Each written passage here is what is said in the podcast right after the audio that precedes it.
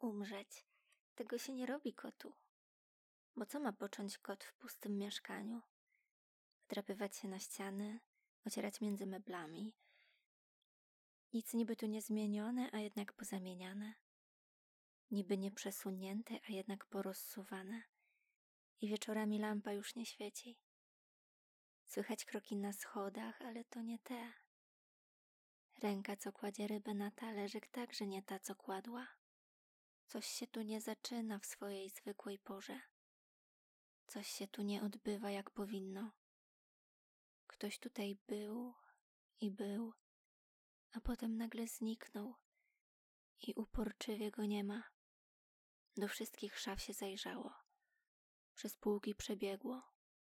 Wcisnęło się pod dywan i sprawdziło. Nawet złamało zakaz i rozrzuciło papiery. Co więcej jest do zrobienia? Spać i czekać.